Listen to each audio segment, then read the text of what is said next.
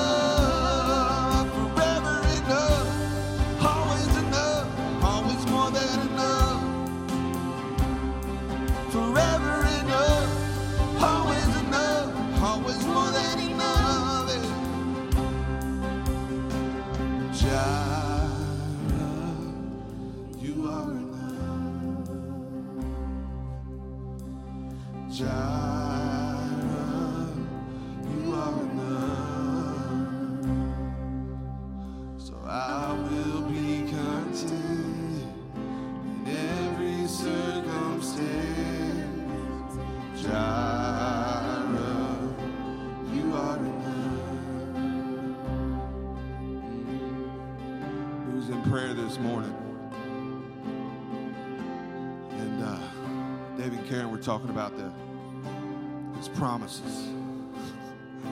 that their yes and they're amen for this house, for you, for this church, for your family. And we're already loved. So I want to take a second on this part of this song and just let that really sink in for a minute.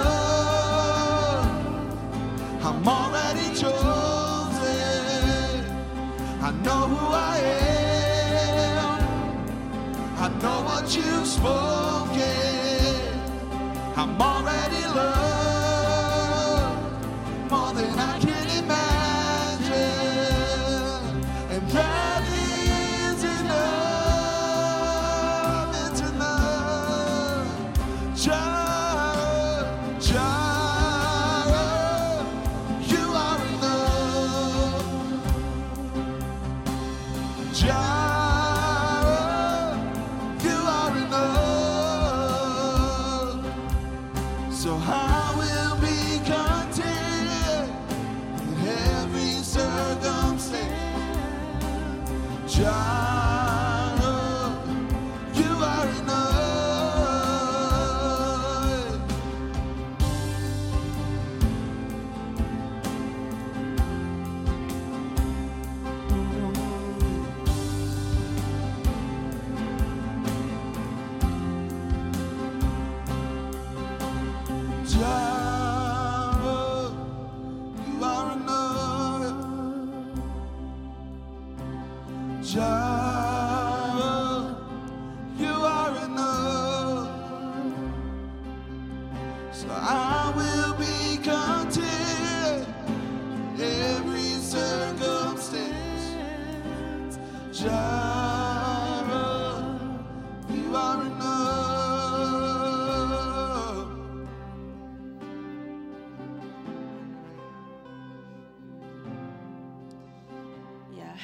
Father, we just celebrate this morning, God, that you are enough. You are more than enough. Jesus, your blood was way more than enough to please the Father. It was a pleasing sacrifice that we don't have to pay our own debt, Lord. It's been paid for us because of Jesus. Lord, thank you. Thank you that we are sons and daughters, that we are yours. Lord, that you love us deeply. You've chosen us. Lord, let us be defined by who you say we are, Lord, more than anything or anyone else, Lord. We just thank you for that in Jesus' name. Amen. Amen. We're so glad that you're joining us this morning. We're glad that you're with us. If you're watching online, a very warm welcome to you guys. We're so thankful that you're here. Um, if you'd like to connect with us, go to our uh, dothncf.com, connect on the um, new here, and we would love to connect with you, hear a little bit about your story, how it fits in with our story, and just merging together.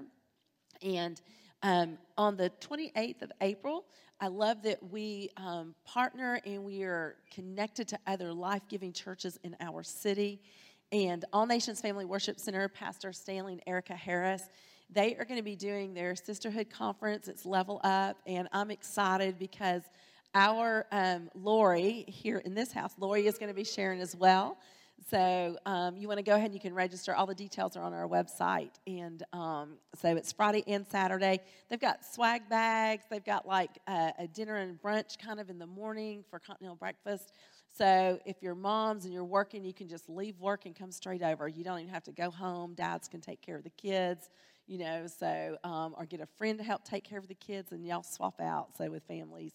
Um, Be Still Dothan is going to be on May the 9th. That is also another ministry. I love um, what is happening in our city with them. They are, it was a couple ladies that started this in Atlanta, and they are connected to our church as well, Northlands, and very much founded in the gospel of grace and the testimonies of what God's doing in our city through many local churches, not just one church, but through many local churches. And if you would like to know a little bit more about how to shoot, how to be prepared, uh, we're going to be having range day on um, May the 6th, 6th. Sorry, I thought it was 6th. May the 6th. And um, you can register and sign up for that. Um, so if you'd like to, like to get more skilled, um, we'll, we'll have that available for you. And then generosity, y'all, I love the generosity of this house. It does lean into the transformation of people's lives. So, the reason why we have a building, the reason why you can come and worship and you can hear messages that are life transforming is because of the generosity. And so, we love being connected to other things outside of our city with like fostering hope and Wiregrass Hope and just what is happening in our local area as well. What we're excited about is how, when we go forward, how we will be used, used in actually connecting into in the nations. We actually, for some of you that are kind of new with us, you may not know this, but we actually connect and we support um, and Violetta, who are actually in Sarajevo, Bosnia. And they've been connected to this house really since the about the mid 90s, late 90s, and so. Um, but we love them. They're a family that's very special to us, and so uh, we're just thankful for your generosity. So our kids are going to be dismissed. They are going with us, with me and Miss Sarah this morning, and we are going to have a great time and then Pastor Dave's going to come back with his message. So. All right. Good morning, everybody. How's everybody doing this morning? Wave at me if you're still awake. I'll say that halfway through my sermon, too, just to make sure that you're not taking a nap during my message. I actually had that happen one time I was preaching in uh, England, and there was a, was a guy, he, he was a little bit older, and uh, I, I, surprised him. He was like literally snoring in the services on a Sunday morning. And I was preaching, and I got passionate and said something really loud, and he, uh, he literally jumped to his feet and said, Amen. I'm like, boy, you, you have no idea what I just said, but hopefully it, it turned out well. So don't fall asleep on me. Um, I don't, anybody notice my wife's shoes? I, they're super subtle. I, my, some of you guys are thinking that Karen dresses like that because she's going to do children's church. I assure you that is not the case. we we were in Atlanta last time we were in Atlanta. She bought some shoes and, and they were like I don't know if you've seen them. She's worn them before. They they were like shiny, like like like really really really shiny. Like um, they weren't red, but they were really shiny. And every little girl in this entire church just gushed all over Karen. She's like, those shoes are so amazing. And so I asked her, I'm like, did you buy those for kids' church? She's like, no. okay. she is who she is, and I love her to death. All right, so we're going to jump back into a series we've been doing called This is Love. And so, uh, but before I do that, I just want a, a quick reminder over the next month or so, about three or four weeks, we're going to start talking about membership at DCF. And so, if you're new here, that's going to be awesome for you because you're going to get an opportunity to find out a little bit about who we are, what we do, why we do it, our vision, our passion, the way we do leadership, our mission, all those things that are, you know, potentially interesting, maybe not. But uh, we're going to talk about membership, and, and the big part of it is um, is not so much that you know we're going to make you sign on the dotted line. Everything we do is relational. So in many ways, people have been members of DCF forever.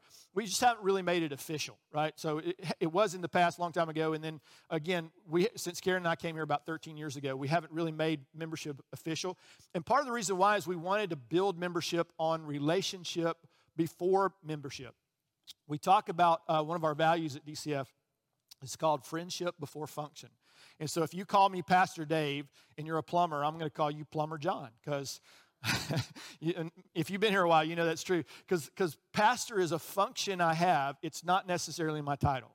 And, and even if it was, I would rather you know me as David or Dave. I would rather you know me as a friend and then recognize my function. It's good to recognize competency. All those things are wonderful things, um, helpful. But if you if you don't know me as a friend first, then we're building a relationship with this whole mindset of clergy and, and laity, or you know, it, it just gets weird. And and I'm weird enough. I don't, I don't need any more weirdness in my life. And so I just, we just made a decision a long, long time ago that we would have friendship before function. We're still going to have function. And so when we talk about membership, if you've been here for a long time and you're like, you know what, I think I'm already a member, you are. You probably are. Maybe you aren't. I don't know. But more than likely you are. What we're going to really talk about is, is the expectation that you can have on us as leaders. So a lot of that is, you know, if in order for you to become part of our family as a local church, whether it's our local church or any local church in the city, we challenge you to become part of a family, part of a tribe, part of a, of a group of people that you can be on mission with as a family. We talk about it at our church, Karen and I are a family that's on mission. That's who we are and what we do. And so together, we're a family of families on mission. So your family should be on mission. Your family should be on mission. But if we do this well together, what we, what we discover is we're part of God's family. That's the whole big picture. And that all of us, all the local churches in our city that are life giving churches, are on mission for the Lord. So the one requirement, if you want to be a member at DCF, is you have to be saved. You have to be a Christian. You have to have believed in Christ. You have to be in Christ. We'll talk about what all that means. So if you're unsure about where you are or where you stand with the Lord, we can, we're going to be talking about that. We'll talk about that some today as well. But as we move forward, what we want to do is say, hey, what can you expect of us as leaders? What's our role? What's our job? What is it that we do? And then flip that around and say, hey, what's, what's our expectation of you as being part of this family? If we say, if you say, hey, I'm all in, I'm signing up, you know, count me in, coach, if you say that, what are you counting yourself into? And we want to be really clear about what that is, especially as, as we move forward and especially as we grow. We want to make sure that we do this well. And a lot of that is just communicating vision, direction, and again, making sure that you know what you've signed up for. So uh, we'll be teaching into that over the next couple of weeks. Um, it'll be interesting. Some of you guys like membership class. You're going to teach that on Sunday morning. I promise you, it'll be interesting. It'll yeah, it'll be interesting. So I'm going to jump back in and, uh, and start out the series. We've been talking about the resurrection and what the resurrection means. Uh, we talked about how the resurrection changed everything. Obviously, last Sunday was Easter. And uh, Paul talked about this often. He said, um, if, if Jesus wasn't raised from the dead, then we of all people as Christians are the most to be pitied. Now, think about that for a second. So, one of the greatest leaders of the church said, if, if this isn't true, we're in trouble. and the whole world should look at us and go, oh, that's, that's not good, right? And so, but if it is true, if Jesus did rise from the dead, then that very fact, that truth, has literally changed everything for all time. It's a pretty big stinking deal, right?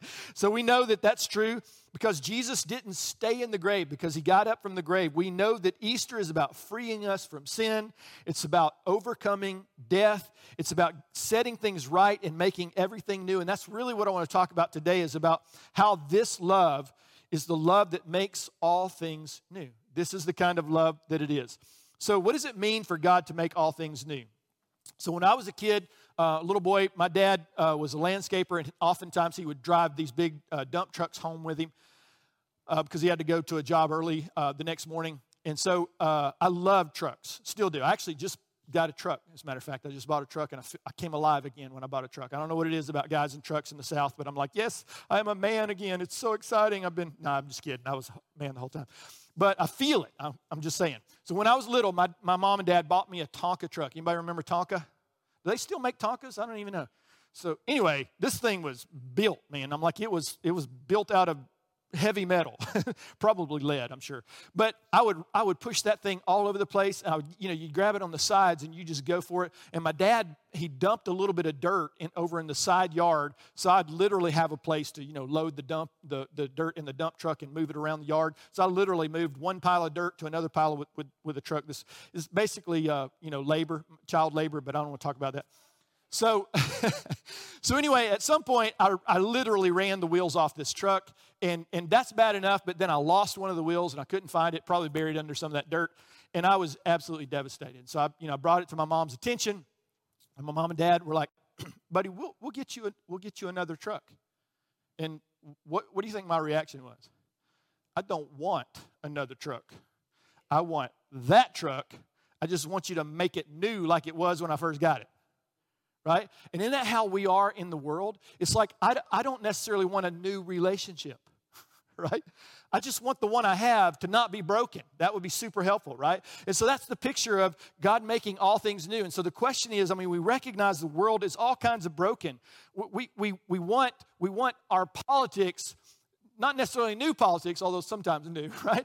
But we want our government to not just be a new government. It's like, hey, it's it, the way we started was really good. It seems like maybe we should just get back to that. Make that new. Make that, make that whatever it was, make it new again. That's what we're after. Relationships, you know, our communities, the systems. You hear all the time about how systems are corrupt and systems are broken. And systems are just, they're just a big picture of, of who you are individually. So if the system's broken, it's because you are broken, because you're a person in the system. If you're part of the government, in churches, we've seen this in the past. I was part of church leadership in the past that was very, very broken because we were still immature and still broken in so many ways.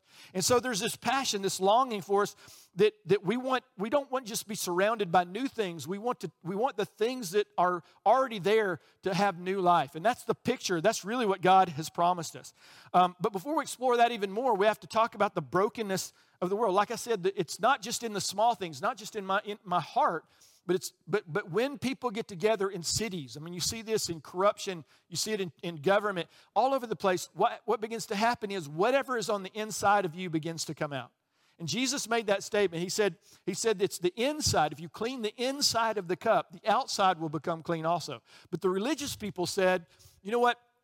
Uh, if you just do the right things on the outside, if you just curb your behavior, right? If you just do better, if you just act right, then everything will be right. But that's, Jesus said that's not true because he said to the religious leaders, now imagine Jesus saying this to the pastors of the day, right? The religious leaders of the communities. And he said, he said, you guys are so sick that, that literally, he said, you're like serpents in a pit together, like writhing, waiting for someone to fall in so you can devour them.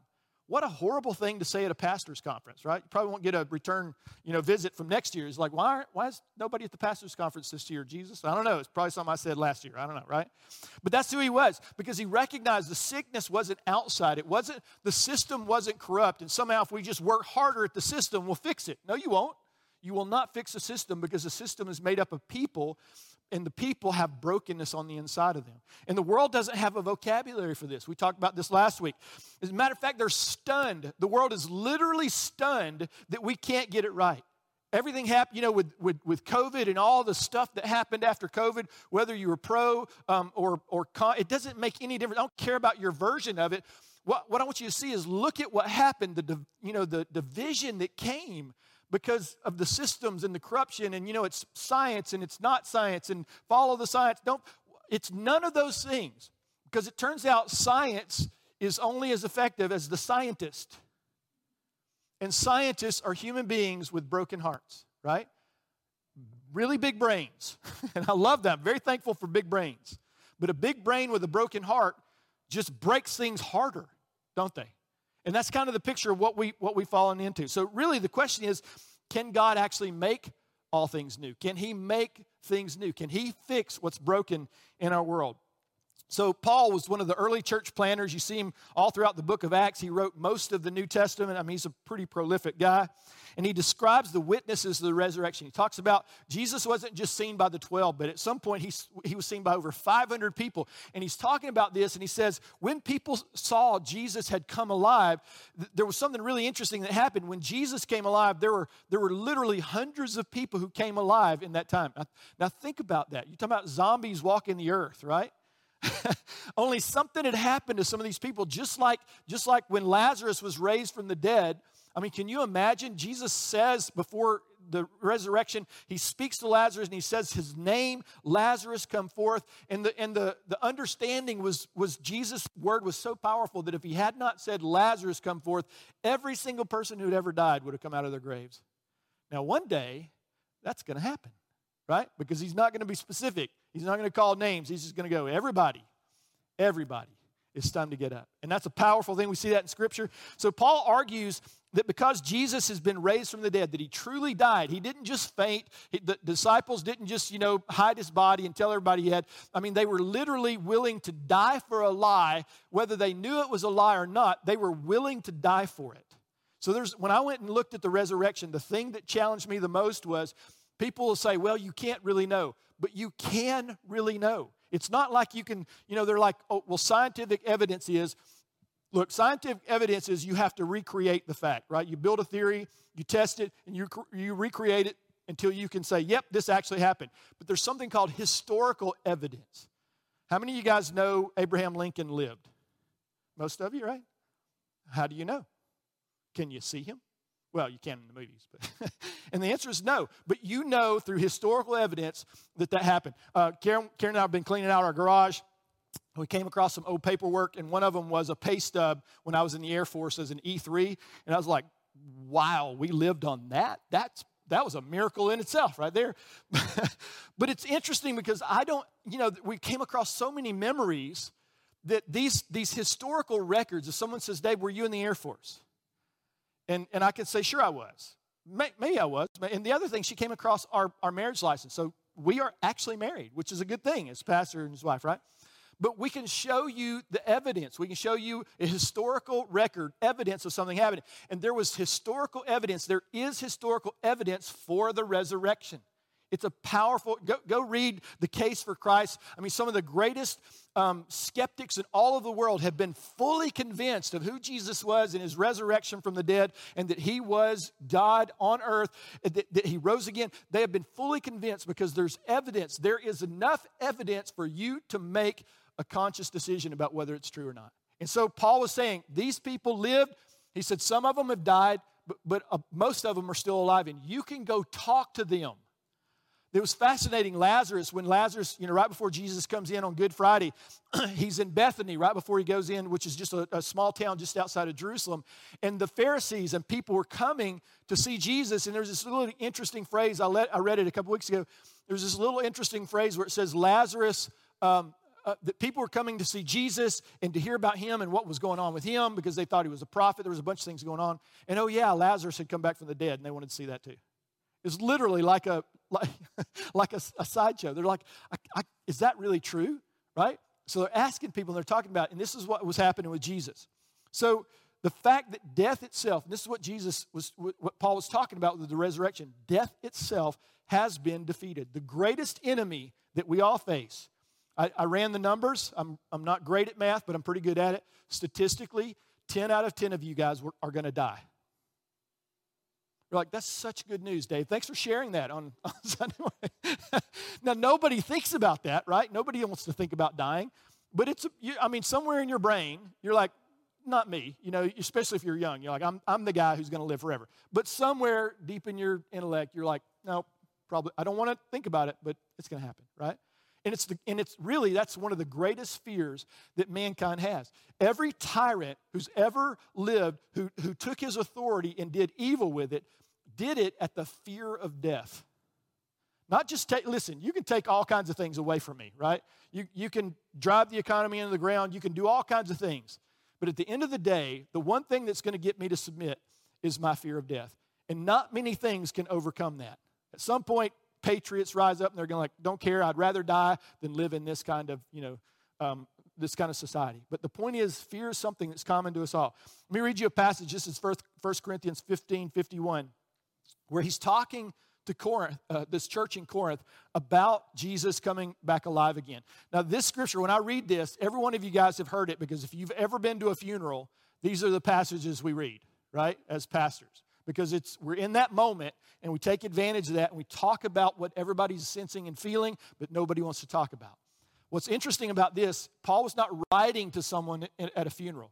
There had people, been people who had died in their church and they were curious about this. They're like, so what's all this look like? We need some instruction. What did Jesus talk about? So this is what he said in 1 Corinthians 15.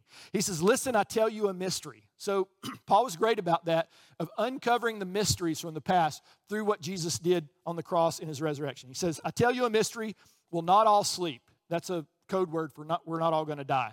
But we will all be changed. What he's saying is that there's going to come a point in history where the people who are alive, Christians who are alive in the day when Jesus comes, right, and when he comes back, that we're going to be lifted up. Somehow or another, those who are alive are not going to experience physical death.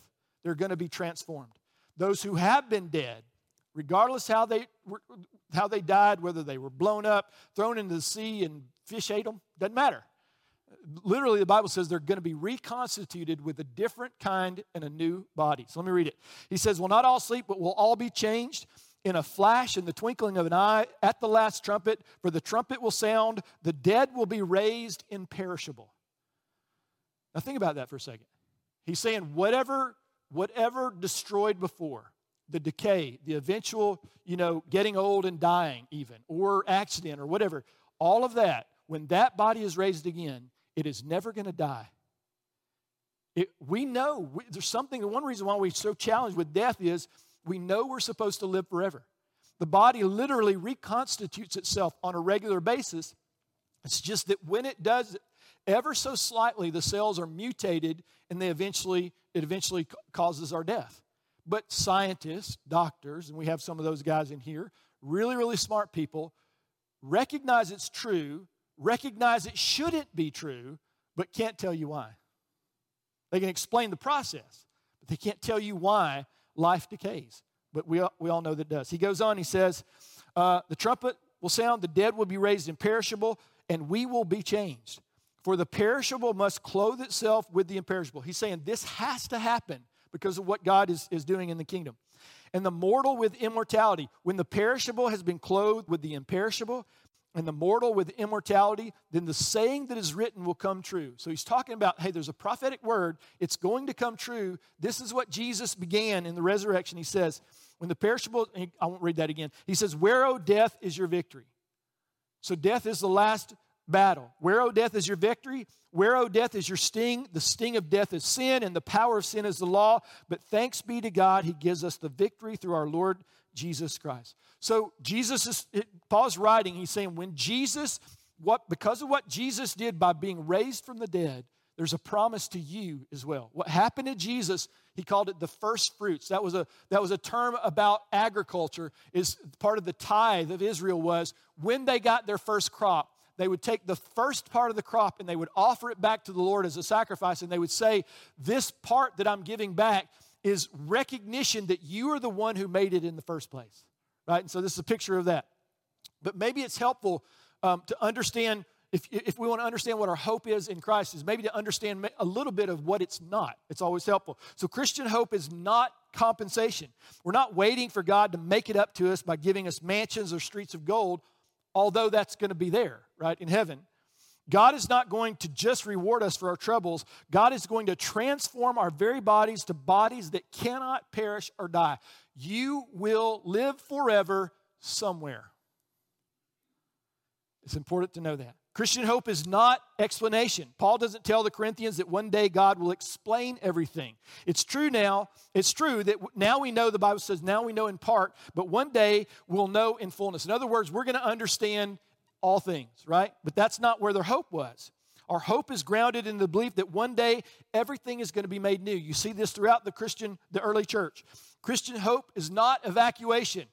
Rescue me, Lord, right? From this tragedy we call life, right? You see that all over the place. We forget that this isn't true because the way we talk about heaven oftentimes is, oh, I can't wait to get to heaven. What we're really saying is, I can't wait to let go of all this, all these problems and these challenges, and I'm going to leave the world in the shape that it's in, and I'm going to go be where, be somewhere better. It's kind of like when you go on vacation and everybody's like, oh man, you're going on vacation, that's going to be so nice, and you're like, yeah, you wish you were me. And then you send pictures back to your office and it's, you know, it's your feet in the sand or the, I do that all the time, right? When I go on vacation, I'm like, look at me and you are working like a sucker. You're. There's some enjoyment in our relaxing while other people can't. And in some ways, we've made heaven like this. Christians are like, you know, we got to hope, but you, you suck. We hope it works out for you, but we know it's not, right? but it's not evacuation. Heaven isn't just a place, it's a restoration to a person, it's restoration to our Father. It's the redemption, the Bible says, the redemption of all things, the purchasing back of all the things that were stolen or taken away. All things are going to be made new. Listen to this. He wrote again in 1 Corinthians 15 24. He says, Then the end will come, right? He's talking about Jesus and his death and resurrection. When he hands over the kingdom to God, he's talking about Jesus. Then the end will come when he, Jesus, hands over the kingdom to God the Father after he has destroyed all dominion, authority, and power. In other words, all dominion, authority, and power that has not been submitted to him, he will crush it. That's what the Bible says. Nobody gets away with anything. So if you think there's injustice in the world, there is, but it's not finished yet. I promise you, justice will come ultimately. He goes on, he says, For he must reign, Jesus must reign until he has put all his enemies under his feet. And that's part of what the church gets to do. Not through political maneuvering or violence or any of those things. That's not how the church operates. Jesus even said, I read it last week, he said, if my, if my people were drawn to violence or going to fight for this world, if my kingdom were this world, my people would fight. Remember, Peter cuts off the ear of the guy, one of the people who are coming to take Jesus away, and Jesus heals him, puts his ear back on his head, and tells Peter, Don't do that. You, you've missed the point. What's happening is, is not the enemy taking me, it's me giving myself as a sacrifice for sin. And you're getting in the way of it, right? So violence wasn't the problem. Violence in the name of Jesus was the problem right? Because later on he talks about selling your cloak and buying a sword and as they travel. So he says it's not a problem to defend yourself and others. The sword isn't the issue, the motivation behind the sword is the issue. We find that to be true. So the last enemy, he says, for he must reign until he's put all enemies under his feet, and the last enemy to be, to, to be destroyed is death. So with Jesus dying, and being placed in burial in that tomb and then rising from the dead. The Father rose him from the dead, the Bible says. When that happened, he was the first fruits of resurrection. The promise is that if he did that in Jesus and you are in Christ, then you get resurrected too. And that's the beauty of it. John writes about this in Revelation. This is a little bit lengthy, but listen this is really powerful. John said, Then I saw a new heaven. He's having this vision. He says, I saw a new heaven and a new earth. For the first heaven and the first earth has passed away and there was no longer any sea. I saw the holy city, the New Jerusalem, coming down out of heaven from God, prepared as a bride, beautifully dressed for her husband. A lot of symbology here. Verse 3 And I heard a loud voice from the throne saying, Look, God's dwelling place is now among the people, and he will dwell with them. They will be his people, and God himself will be with them and be their God. The promise is that one day we're not just going to go to a place. We're not just going to leave all the brokenness behind. One day when all of in, all the enemies are submitted to Jesus, all of them including death, finally it's all done. When that happens, the Bible says that Jesus will come, that God will come and he will live among his people in the same way in the book of Genesis. The Bible says where God would come in with Adam and Eve and walk in the cool of the day with them. He would be with them. He was intimately connected and in relationship with the people that he had created. There was no sin to separate them. And this is what the, this picture is being painted that one day, what God started in the beginning, that we would be carriers of His glory, that we would be representatives of God in the earth, that one day, all this brokenness that you see will be submitted to Jesus, and finally, all evil, everything will be eradicated. Anything that's not submitted to Jesus will be eradicated. He goes on. He said, they will be his people, and God himself will be with them and be their God. He will wipe away every tear from their eyes. From time to time, um, again, yesterday, going through a lot of memories, um, I thought about my mom. My, my mom died, I'm, I'm 56. My mom died when I was like 26. So it's been a really long time. Um, but Mother's Day's coming up. And not every time, but sometimes on Mother's Day, it just hits me of the time that the enemy of death stole from my mom and me. I, just think about it. It's a long, long time. All the times that I would love to laugh with her, and my mom was tough, man. She was she was little, she was a little thing, blonde hair, blue eyed, if you can imagine. But she was tough as nails. I, I imagine, you know, all the good times we would have had, and all the times I would have headbutted her and probably broke my head on her, right? But she would have loved me deeply, and she probably would have challenged me more because she always did challenge me more than anybody outside of maybe my wife. And I, I look at that and go, the enemy of death stole that from me. But one day, and you know, sometimes I tear up, but one day, Jesus said, All those tears, all this stuff, it's going to, all the time that the enemy has stolen, I'm going to give it back to you in spades. It's coming. He says, He who was seated on the throne said, I am making everything new. I am doing it. Remember when they asked Jesus about who God was? Jesus says, I am. God says, I am that I am. I am the self existing one. Nobody made me, but I made you. Right? This is the God that we serve. We are the sheep of his pasture, the Bible said. We, we did not make ourselves. We are not our own. We were created, in, in New Testament says we were purchased with a price. It's what Scripture is saying. I am the personhood of God. Because he is, he's making all things new. So Jesus is going to swallow up death in victory. He's going to wipe away every tear. He's going to make the heaven and the earth new. And God Himself, the Bible says, will come and dwell with us. So it's not about us getting out of here. It's not an evacuation, right?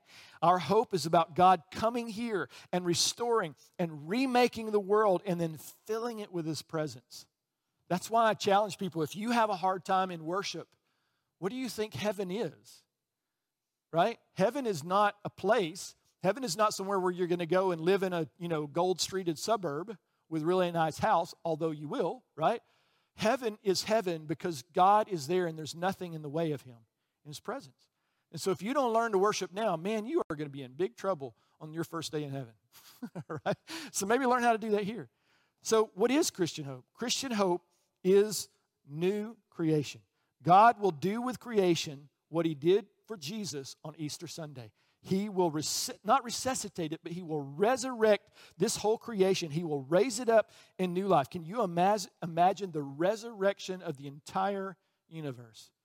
Scientists tell us that the universe is in constant decay, right? It's, it's going from good to bad. and the Bible says that one day God's going to roll that thing up like a garment and he's going to make it brand new. It's beautiful, beautiful picture. What's really interesting, John talks about in his gospel, he notes that this happened, Jesus' resurrection happened on the first day of the week. Here's what's really interesting. When he said that, for the Jews, Sunday was not the first day of the week. I'll bet for many of us, Sunday is not the first day of the week. We think of the first day of the week as Monday, right? And, and what's really interesting, Jesus talks about rest. There's so many, so much symbology in this, is what's fascinating. The Bible says that when because of what Jesus, what happened with Jesus' resurrection coming on the first day of the week, that it was a picture of the new resurrections happening to every person and to creation, and it was a new beginning. And so they literally started counting time differently on the day that Jesus was resurrected, and they started worshiping the Lord on Sunday morning. Well, maybe not morning, but on Sundays, right? So, why do you come to church on Sunday? Turns out there's a reason why Sunday is when we have our meeting. It's when the church meets. This isn't church, this is just a building. You are the church if you're a believer in Christ. And we come together and we meet and we walk in this newness of life and we're constantly being renewed day by day, the Bible says. So here's the thing this resurrection, if you don't know Christ, this resurrection that we've been talking about, this resurrection can be your resurrection today. Today can be the first day of a new creation for you. Today can be the day that God starts putting things back together. And here's what happens it's so easy to look out there and see all that's wrong with the world, right? We look at evil and sin as great powers that hold the world in bondage, and we forget that that same power of sin sometimes holds us in bondage. Remember, I said the systems are corrupt. Many of the systems are corrupt. Why? Because the people in them are corrupt. But what would happen if new creations began to walk in those new systems? Right? What would it look like if a person with a new heart came into power? We talk about this when we do our, our, our, new membership about us class. We talk about our church government, and we, and we remind people that as leaders, God has given us authority because He's also given us responsibility. We can screw it up. We can do it wrong. People have been hurt by leaders in church. People have been hurt by every person who's been in authority since, since the fall in, in the garden. Why? Because God will give us authority and we're supposed to take responsibility. And often we just want authority, right?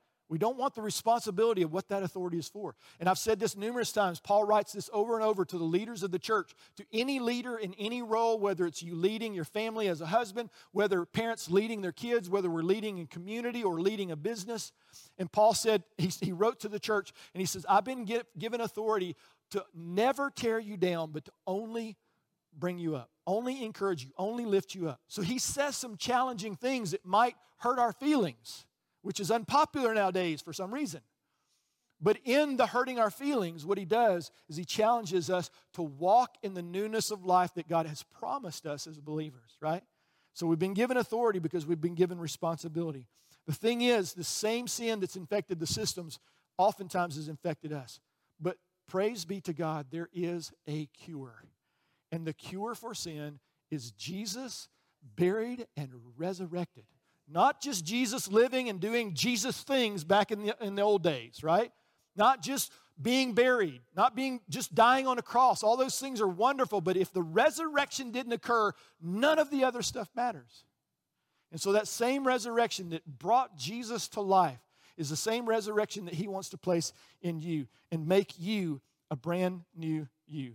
Let me read this passage and I'm going to pray in just a second. 2 Corinthians 5:17 Paul's writing if, as if to drive it home personally to the Corinthian church. They've been talking about death. He talked about a bunch of things, but some of the concern was people dying. And what does that mean? Where's our hope? You know, if we're all going to die, where's our hope? And he talks about that and he says, Jesus, his, he, his victory over death has now become victory. And that, now, death has no sting for you as a believer. It's an interesting phrase, and I preach this often in, in, in Christian, uh, especially in Christian funerals, when people we know for sure this person lived a life as a believer. Their, the fruit of their tree was Christian. Let me put it that way, right? And, and again, you can, you can do all things right on the outside and never be changed on the inside, right? And it's not about how much time. I remember, remember Jesus is dying on the cross, and there are two enemies, two thieves dying next to him, and one of them is cursing. He's joining in the curses of the people, and you know, accusing Jesus. The whole time Jesus is dying for that man's sin as he accuses him and curses him. And we see this on the internet all the time. People making fun of religion and making fun of church and making fun of Jesus. The whole time Jesus has paid that price for them. And then this other, this other thief on the other side of Jesus, all he says is so simple. He said, Lord, remember me when you come into your kingdom. He got it. This guy had probably never been to a, he grown up as a Jew, so he knew religion. He understood about God, so he had a, a head start on most of us. But he looked at Jesus and he says, I get it. I know who you are. And he goes, This, what's about to happen to you, is not the end. And if it's not the end for you, then maybe it's also not the end for me. And so he looks at Jesus and said, Lord, will you remember me when you come into to your kingdom? Jesus said, Today you're going to meet, be with me in paradise. At some point, there's scripture teaches this that when we die, there's a place we go. We can call it heaven, we can call it whatever you want to call it, but something happens where the Bible says at the, the second, the moment, the, the, the, you know, the exact time that your life leaves this physical body, the Bible says that you are instantly present with the Lord. So there is no decay, there's no death. This physical body, it decays. But you, as a person, who you are, when you die, the Bible says instantly you are in the presence of God. And then one day, and we don't know when, but one day the Bible teaches that Jesus is going to say, He's been asking, Father, when's it time for me to go get my bride? Because we as the body of Christ are called the, we're called the bride. He says, When is it time? And when the Father says it's time, He's coming not on a donkey. He's not riding in on a donkey anymore. He's not coming in mildly. He's not coming in easy. He's coming in on, on a horse that flies from heaven. okay? And when he comes, he's got a sword in his hand and there's blood on it. And when he comes, he's coming with vengeance, and every enemy that's ever stood against God will be destroyed. There will be no more mercy then because mercy has been given now. Everybody gets the same amount of mercy. You get enough mercy to make a decision about who Jesus is and what he's done. You have to make that decision. If you say, I've made no decision, that is a decision in itself. So it's, you can't be neutral. You can't be like Congress and go, I'm just going to vote here. You don't get to do that as a human being, right? You have to choose, you have to pick sides. And it's simple. It's not, it's not very difficult to become a new creation. It's believing something has happened. We talked about this this morning in this our about, about us class. What does it mean to receive grace? Jesus says, I made the offer because of what I did on the cross. I paid a price you could never pay. Remember, sin, because of one man, Adam, sin entered into the world. He became the agent that introduced sin and eventually death and decay into all of our lives. The brokenness that we all see came in the beginning when someone disobeyed God. And some of us are go like, you know, if I was there, I would. It's like the young people with communism. It's like, you know, if we did communism right, right? What arrogance to say something that stupid. In the same way to say, you know, if I was Adam, I probably wouldn't have done that. I would have said to my wife, you put that fruit back on the tree.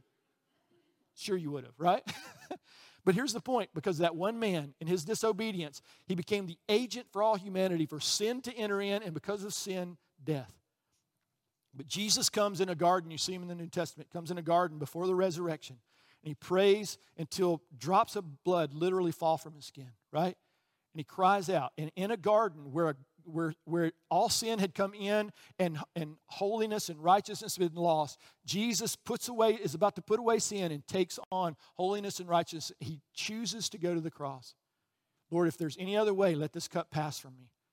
But nevertheless, your will be done. That's what Adam didn't say. That's what you and I never said. Lord, I want to do your will. Not one of us ever did. But Jesus did. And then he goes and he pays that price on the cross. And at some point on that day, the Bible says darkness covered the, the sky. And when that happened, he cries out, It is finished. And then Jesus gave up his life. He gave it away. He said, No man takes my life. Nobody can do that. I give it away. And he gave it away for you on that cross that day, that, that man hanging next to Jesus saw all this fat happen. When Jesus said, It is finished, he understood that all of my sin now has been paid for. And the Bible says three days he went into, like Jonah, went into the fish, went into the depths. And then on the third day he was resurrected. And when he came alive, everything became new. The opportunity now for you to become new is just like that, that sinner on the cross next to Jesus never went to a Bible study, never attended a Sunday morning service because they hadn't had them yet. he never read the Bible from that day forward. He never did anything, anything. There was literally no merit on his life whatsoever. The one thing he did was he believed in what Jesus had said and he believed in what Jesus had, had done. So think of it this way we call it the gospel, the good news. It's news, it's not advice. Here's the difference. If you go into the bank and, and the banker says, you know what, if you pay a little bit extra uh, towards your principal, you will pay your, your loan off way, way early. You're going to save all this money. And you're like, man, that is such good advice. I think I should do that. Now, do you do it every month?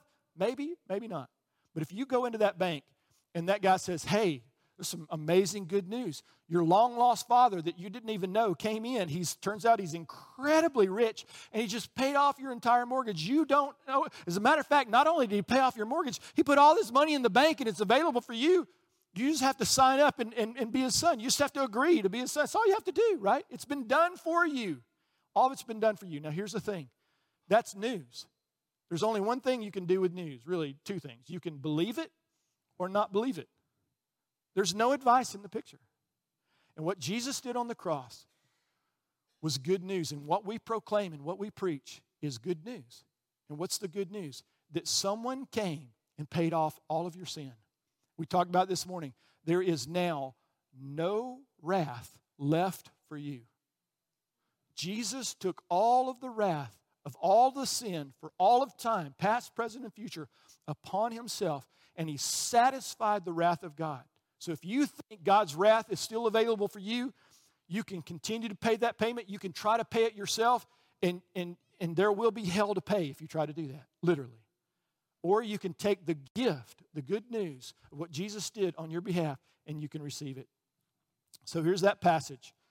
First or Second Corinthians 5. He's writing to the Corinthians and he says, Therefore, if anyone is in Christ.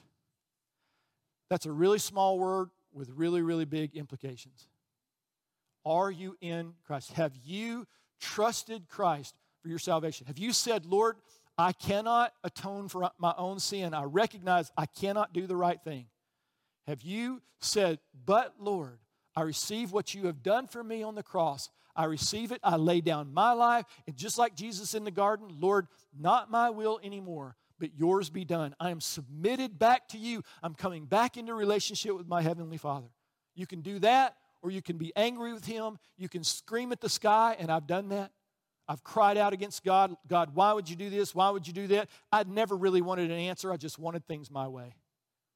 But now that I've become a believer, many of the answers, like Paul said, I write a mystery to you that I'm going to explain.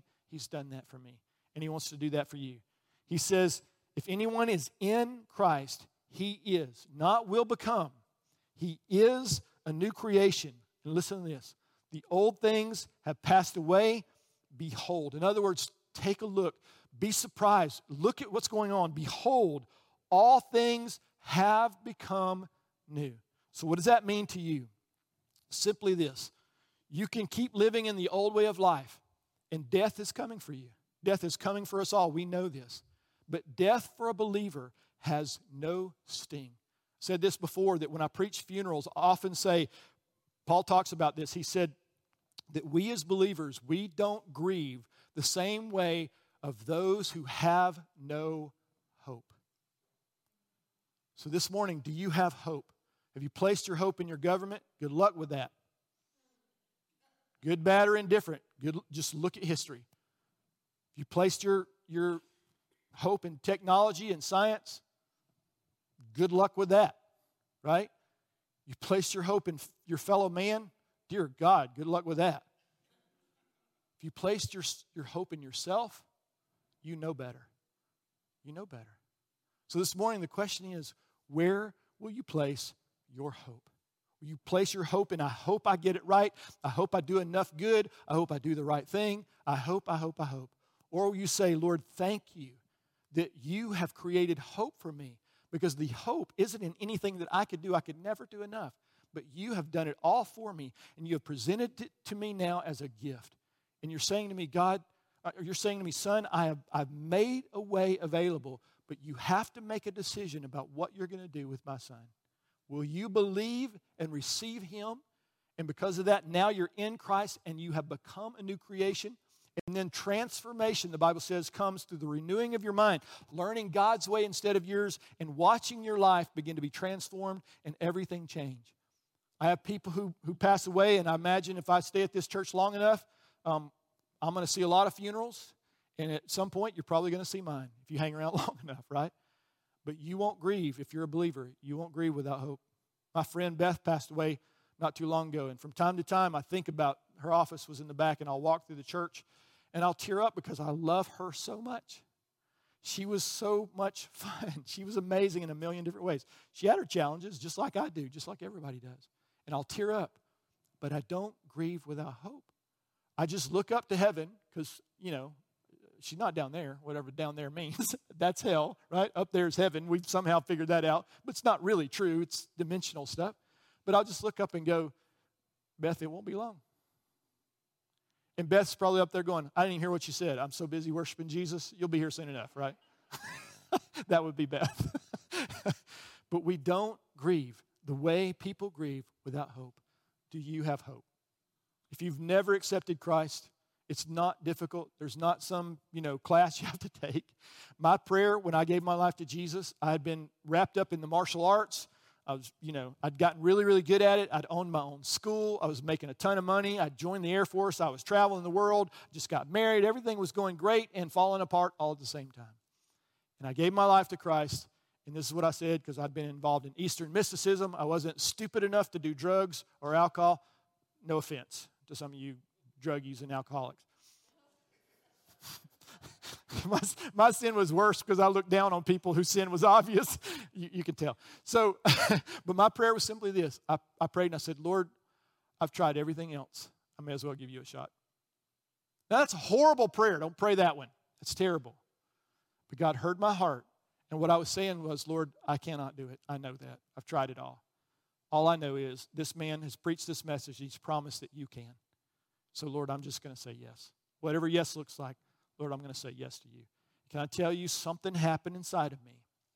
And I was never the same. I remember walking, I was in the Alps. We were at a church conference in the, in the, in the uh, uh, German Alps. And I remember walking outside and the mountain peaks were there, and I've shared this story many times, and the trees. And, and for the first time, I saw creation doing what it was always doing, and I'd missed it. It was glorifying God. Little trees had their little arms lifted to heaven, going, Thank you for making me, right? The heavens, the peaks were pointed to God and saying, Have you ever seen? Have you ever seen the one who made me? And for the first time, I recognized I was a new creation. And I've had some challenges. I believed some wrong things because I, again, put my trust in things that I should have never put my trust in. But I know this that God has never failed me and He never will. So I'm going to pray. If you've never asked Christ in your heart and you want to pray this prayer or a prayer like it, you don't have to pray it verbatim with me. I'm going to pray it pretty quick, but pray something like this. And, and just say, you know what? I don't know what I'm doing. Do it in your own words, whatever. But give your life to Christ if you've never done that. And if you have been struggling as a believer, Maybe you've believed some wrong things, believed some things about God that weren't true. Maybe today is your day of resurrection too. Maybe there's some new creation that's coming to you and new understanding is who God is, His grace and His love for you, His mercy, His kindness on your life. Maybe it's time for you to say, Lord, would you show me that as well? So let me pray for us. Would you bow your heads with me? God, you love this world so much. Lord, you loved this world so much, not, the, not just the physical things. Lord, you created that too. But Lord, they're not eternal, but, but we are.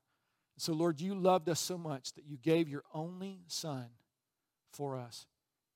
Jesus, you were willing to lay down your life for us, that we would become your bride, that we would become intimately connected to you, that we would become sons and daughters again to our Heavenly Father with nothing in the way, no sin in the way. So, Jesus, I submit my life to you. I say yes. Lord, I want to be in Christ. I want to feel and sense and walk in this new resurrection life. Jesus, thank you for paying a price I could never pay. And Lord, thank you that you want to be my friend, not just be my God.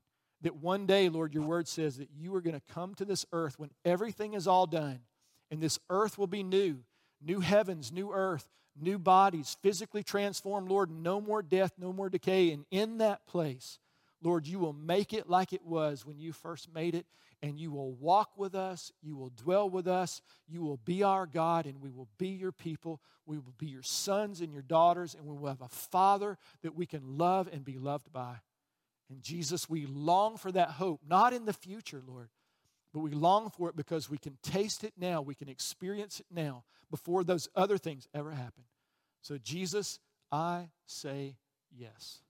I say yes to you and what you did on the cross.